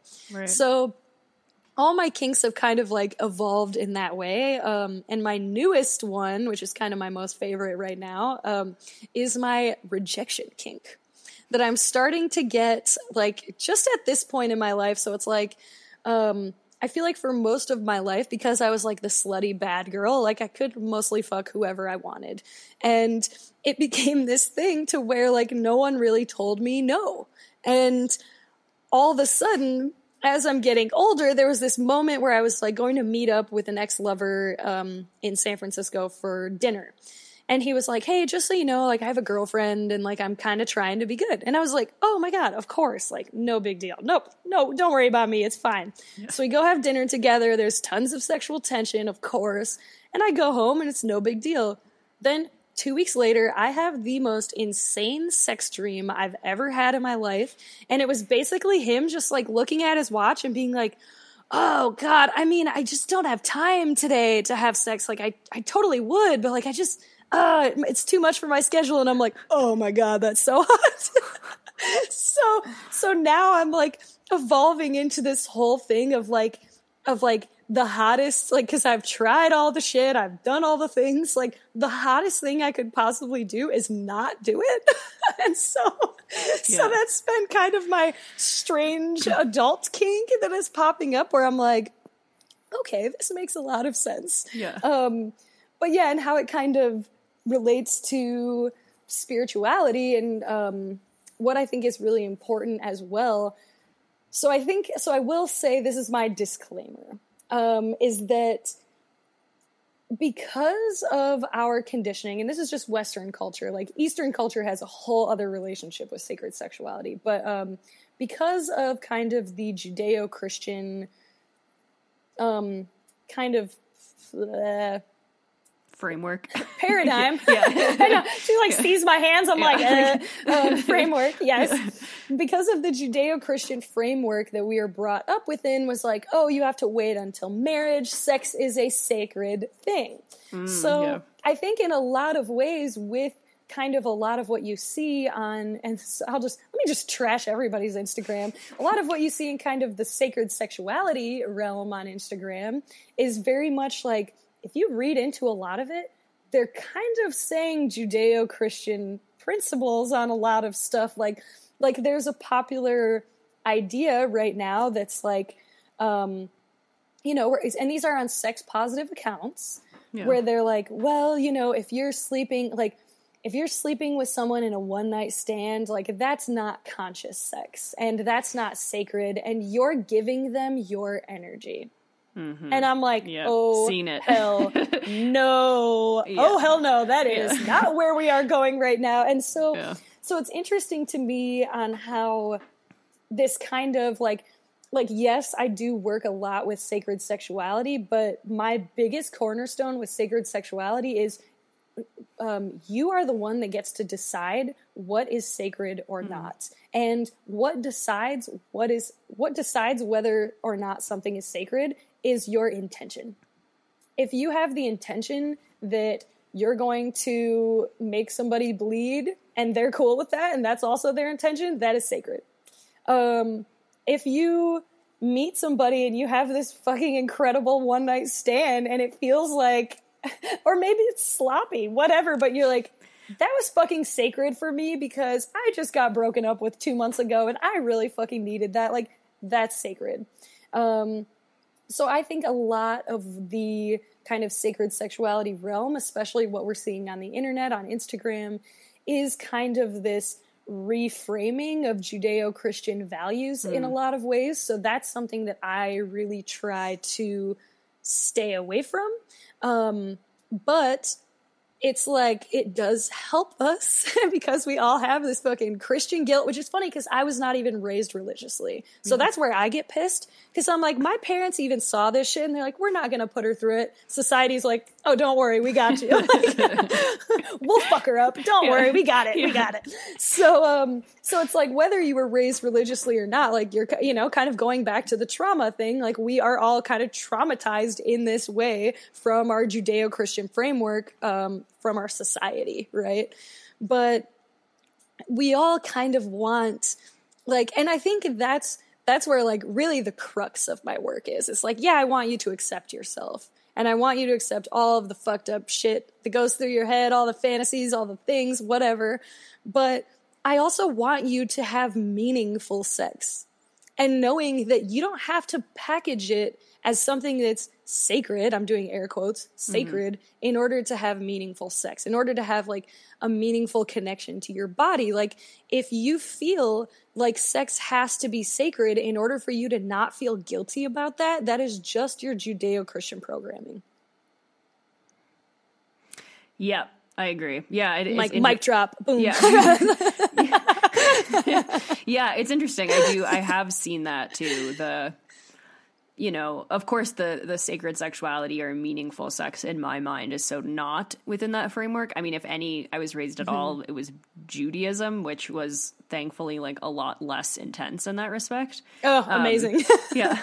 But yeah, I mean, it's true. I have seen a lot of like quote unquote sort of more, even people who are like a little bit more controversial in their feelings about like, you know, dominance and submission and power and like feminine Yeah. and masculine. It's like, and then, but then they go into the whole like, I don't let anyone, you know, it's this energetic thing and like, I don't let anyone touch my energy and all this like, yeah it's like, I don't know. and actually like- one of my favorite um, one of my favorite practices that we have in coven is i call it the banishing the demons from your pussy exercise which is basically like you are in and this is why i like witchcraft this is why i'm like tantra is not my thing like my work is t- tantric in nature but I, what i do is not tantra it is witchcraft it is basically like i get to decide everything like I am crafting my own reality. I am um I have my own boundaries. And so that was something that I definitely held a lot of because I had had sex with so many people that I was like, oh, this makes me bad. This makes me dirty. This makes me loose, used up, whatever.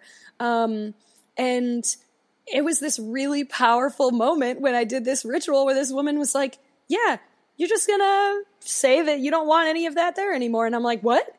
you can just say it. You can just say like, "Get the fuck out of my pussy," and she's like, "Yeah, say it." And I'm like, "Get the fuck out of my pussy," and it was just like done. And I felt like, oh my god, all of this weight lifted off my shoulders. Like I felt like I had to carry all of this weight around my whole life of being this like dirty slut. But I'm like, no, if like it's you're in charge of this. Like and again kind of like the healing process right? Like you are in charge of your own body. Like things that happen to you were not your fault but like if you want to clear this shit out of there energetically like you have the power to do that.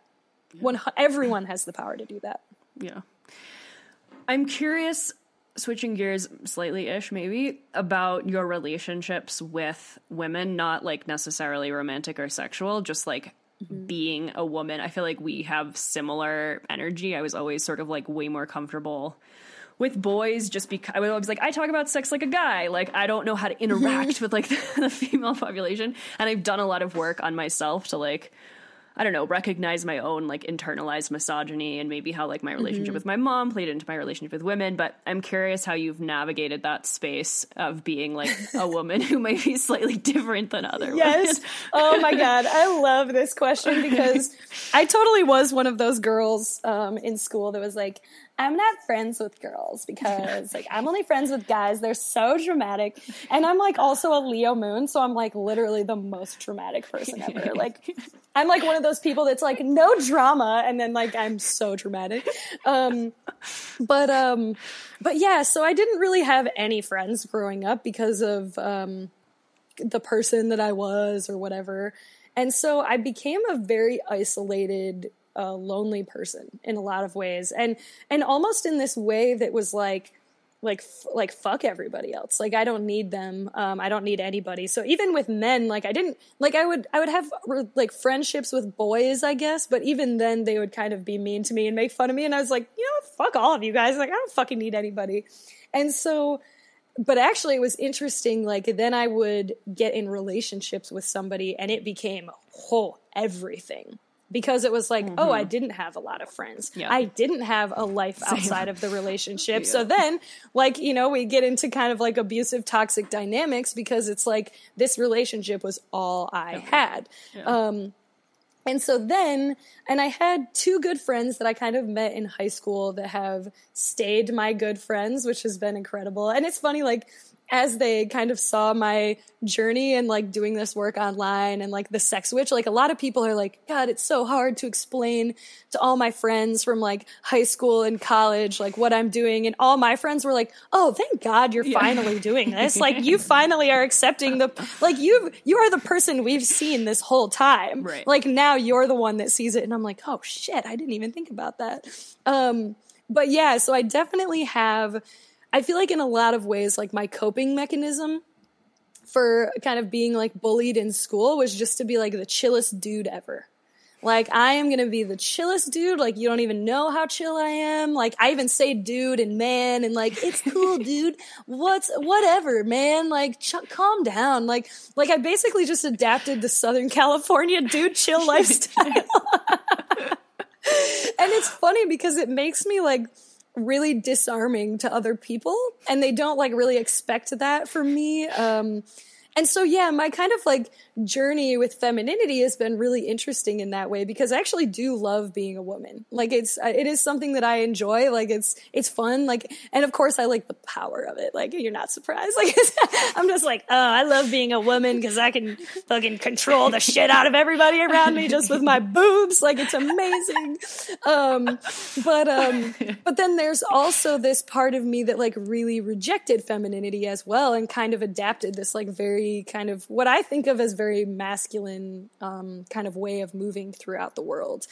And and it's funny because like even like my ex for ex- like even in relationships like they're just like oh my god like you're more of a guy than i am sometimes.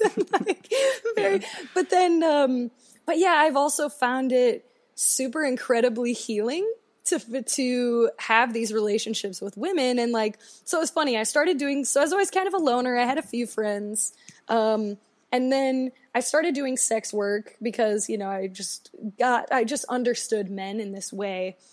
And then I just started hanging out with men all the time. And I'm like, wow, you guys are really annoying. I'm gonna, I need some female friends in my life. Like, I need some lady friends. And, and like, I was in Oakland, so it's like lots of, you know, everyone on the spectrum, trans, non binary, queer, like all of it. And yeah, it just became this like really incredible thing. But what's funny is that, and kind of, I liked how you talked about your relationship with your mom. So my mom is also a super intense, crazy person and very misogynistic. Like, it, oh, so funny. Like, whenever anything bad was happening, if anyone was ever giving me shits, she's like, that's because they're, they're jealous of you and like, blah, blah, blah. And I'm like, yeah, fuck that fat bitch or whatever. Like just, and now I'm like, oh my God. Like, cause I just went on like, a i went on like a road trip with her and just hearing her misogyny just like the whole time. I'm like, oh my God, no wonder I was, oh yeah, I can see a lot of how I was raised in that. That's interesting. Um, but yeah, so now most of, most of my women friends are like really strong women. And I feel like it's very much like this kind of copy of my mother in this way that I'm like really working through my relationship with her through my relationships with women. And Yeah. so yeah, a lot of my friends are dominatrixes and and even though I'm not one, I just love hanging out with them because I'm like, oh, they just tell me what to do. They always know the plan. Like they're really in control. Like they got it. And yeah. Yeah, it's funny. I just saw you posted something on Instagram. I, I think I read this properly that you shaved your armpits for the first time in like many, many years. And it's interesting. Well, so I would. Yeah, Oh go yeah. ahead. You go, go, go. Um, so I. I would shave them like here and there, Yeah, but like, but yeah, as keeping them shaved, like it's been a thing. Yeah. So I I've I've same. Like I've also I was always super masculine, like just very in touch with my masculinity. I feel like I was definitely unknowingly moving through the world in a very masculine way. And then I went through this like serious dark night of the soul in my late twenties where I like came to terms with all my childhood shit and was just like fuck and changed my whole life and all this stuff. And um I started like getting even more in touch with my masculinity and I stopped shaving my armpits and like was wearing baggy clothes and like shooting arrows and all this stuff and I went into therapy and I was like all proud of myself because I was like I'm strong and like I'm doing all this stuff and she basically like flat out was like well like how does this relate to your relationship with your mother? I was just like fuck me like like I hate you but I love you at the yeah and it was but it was an interesting thing like I think I grew out my armpit hair because I first of all had never done that before. I was just like okay I'd like like to mm-hmm. know what it's like to not shave but I wasn't mm-hmm. super like it wasn't necessarily a part of my identity. I was just sort of doing it like for fun. And then when I shaved it it was like around the same time that I was starting to see a guy again. And then that was like this weird feminist accusatory shit coming at me like but I was like why is it why is it not okay that I would like shave my armpits for someone else like I don't really care like this isn't I'm not so tied to this but I'm just curious what your journey if you like Oh dealt my with any god! of So literally the same. So this is why I always joke with my friends that I am the most annoying feminist in the world. Like I don't even identify as one anymore because Yeah. it just pisses people Yeah. off. So like I'm uh so for me the only reason I stopped shaving my armpits was one I was lazy and I didn't want to do it anymore. Like it was just annoying and two I thought it looked hot. Like I thought it looked exotic. I thought it was something sexy and different. Like and people are like, "Wow, good for you, man, for really standing up for women." I'm like, "I'm not standing up for anybody. Like I'm trying to get people to hit on me because of this. What are you talking about?" And um and so it's like the same thing. So that's why especially the um like I love being catcalled. That's also my other like thing. It's like Oh my god, I love it so much. Like some days I don't, right? And some people are a little weird about it. For for the most part, like 90% of the time, like I'm very into it. And I have to like try to keep my face straight too and be like especially in New York, I'm like I'm just walking and I'm like trying not to smile and they're like, "Ooh, you're smiling." And I'm like, "Stop making me smile." oh my god but um but yeah so in that way like like my like yeah to me th- things with beauty and and same with my tattoos right i have all these tattoos and people are like what do they mean? Like what's the meaning? And i'm like they just look good. Like that's the only reason why i like them. Like i'm Yeah. just i'm just a shallow bitch on the inside you guys. Like it's like there's not a whole lot under the surface when it comes to like my body and stuff. Yeah. Yeah i feel you. And and also like i don't know that that shallowness isn't necessarily a bad thing. I have a, a guy friend Yeah. here who i like we we hang out with him. Like he's like over. He's just part of our family. He's over here all the time. And he's mm-hmm. hilarious. He's in his late 40s but has clearly lived like a very unfortunate like sheltered life as, a, as it relates to relationships and sexuality. And he just sort of does his own thing and he was like struggling immensely the other day to admit that like he can't have a relationship with a woman unless he's physically attracted to them. And I was like, that is not a controversial statement, dude. But the fact that like that's the world we live in, he's like, I really like looking at chicks in bathing suits. I'm like, me too. Like, yes, yes, keep going, let's go. It's just weird, so weird. Um, yeah So okay, so your Instagram got deleted. Now it's back. Before we wrap up, I'd love to hear what, like, where you think you're going to go from here. How you think that area of your life is going to change, and whether that area of your life like affects other areas of your life. Yeah, just sort of like Yeah, so Yeah.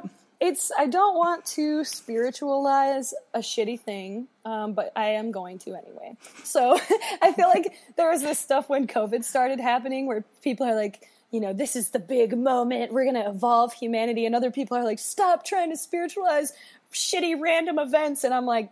I will spiritualize whatever the fuck I want because it just makes me feel better about life. Like I it's purely for myself. Yeah. But um, but yeah, so it actually I think is turned out to be one of the best things that's ever happened to me, honestly. Um, and in this way that I felt, yeah, I think because I had built my business off of my trauma and my suffering, I felt stuck with it. Like as you know, as we were kind of talking about trauma and like the nature of it is to kind of make peace with it, heal it, integrate it, move past it in some capacity, right? Like I had built my business on staying traumatized.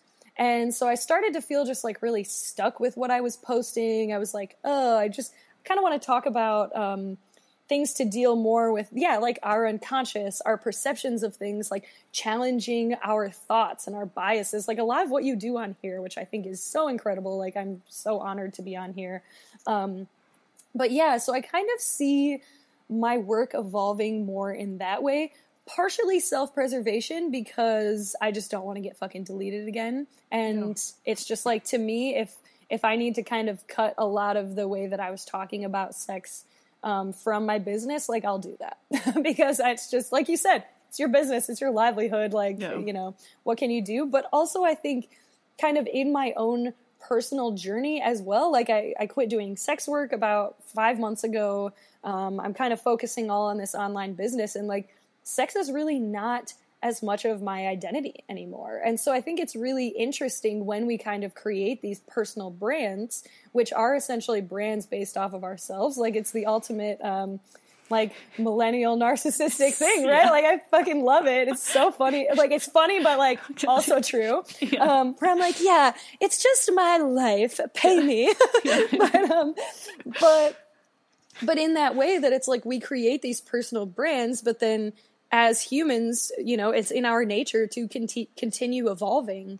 And so, yeah, it feels like I'm kind of in this really interesting space right now of just like honoring where I've come from and how that journey has shaped so much of what I do, um, but also to keep pushing forward and to also honor that and know that it's like if something and and I mean it's funny I like made this whole thing about how like I'm not going to talk about sex on Instagram anymore and then like half the shit I posted yesterday was sex. So it's like like you said I've got sex written on my chest like it's not going anywhere. Yeah. But um but I feel like it's one of those things that, um, yeah, like I just want to keep going a little deeper instead of just kind of staying on that surface level of like, hey, all orgasms are valid. It's cool if you cry when you come. I've done it before. But now kind of evolving to like, well, what is your relationship to orgasm? Like, what does that even, what does that even come from?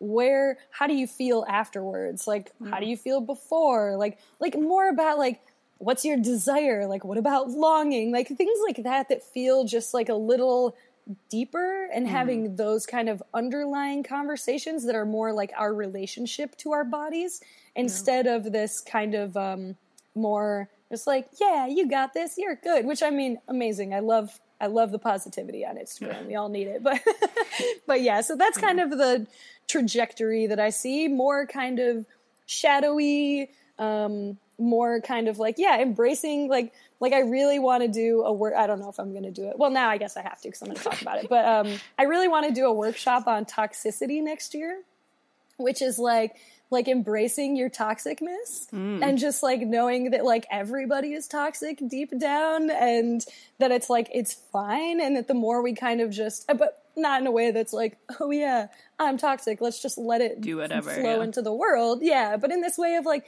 acknowledging it and not trying so hard to be good. Because i feel like when we try so hard to be perfectly good um, that's where a lot of the friction comes and that's where a lot of wow surprisingly toxic behavior develops so Yeah. Amazing. Um, okay, so uh, let everyone know where they can find you on the internet. Yes. Um, and then So, also, um, I ask everyone that I have on the show if they could recommend one book, and you can choose more than one if you want.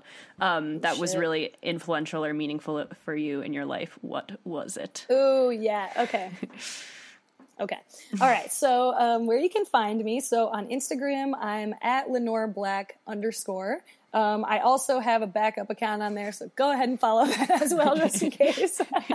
and um, my website is lenoreblack.com, and I think that's most of my social stuff. Um, oh, I also have a um, erotic self care download that kind of takes you through like my favorite rituals. So definitely sign up for that as well. I think it's in my link um, on Instagram, but it's totally free. And then, yeah, okay. So a book that I recommend. Um, it's kind of popular right now, so maybe someone's talked about it before. But um, Existential Kink. Have you heard about it? I haven't. You're the first one that's mentioned it.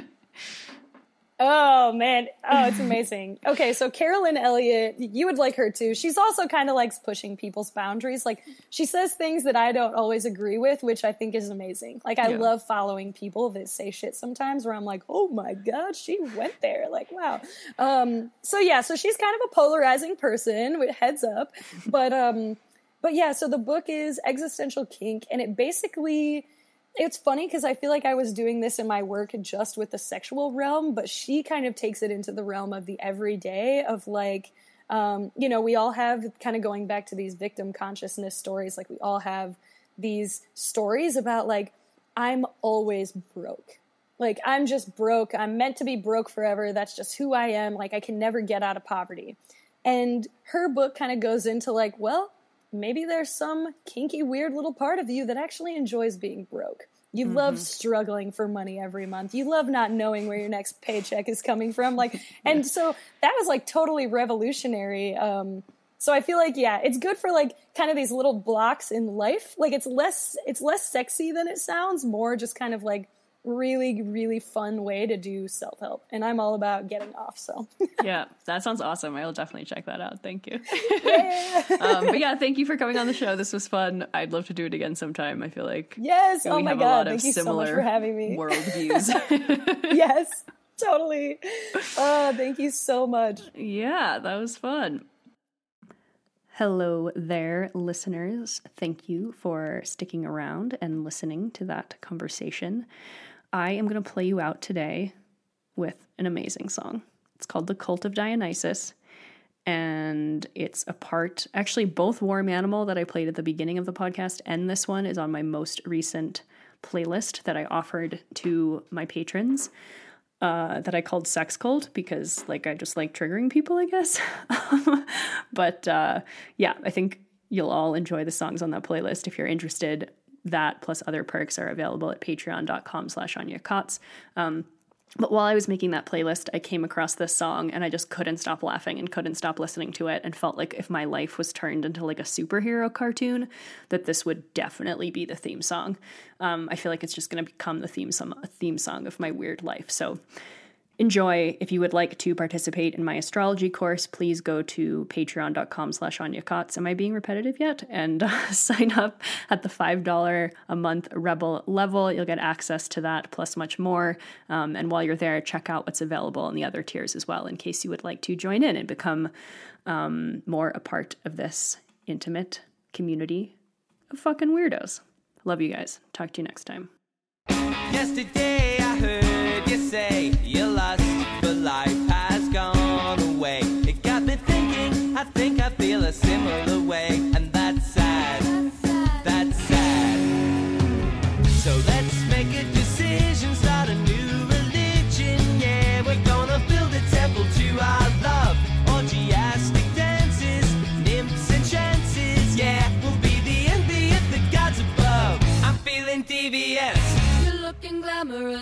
Let's get mischievous and polyamorous. Wine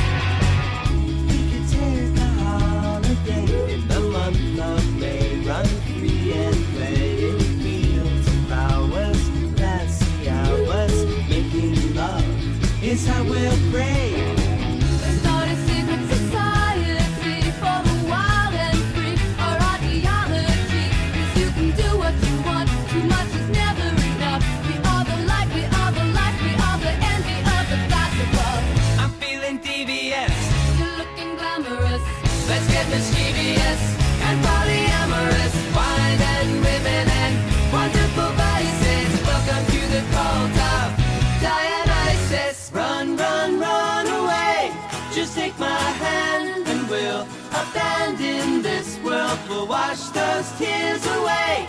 You're young and beautiful, and I love you, you always.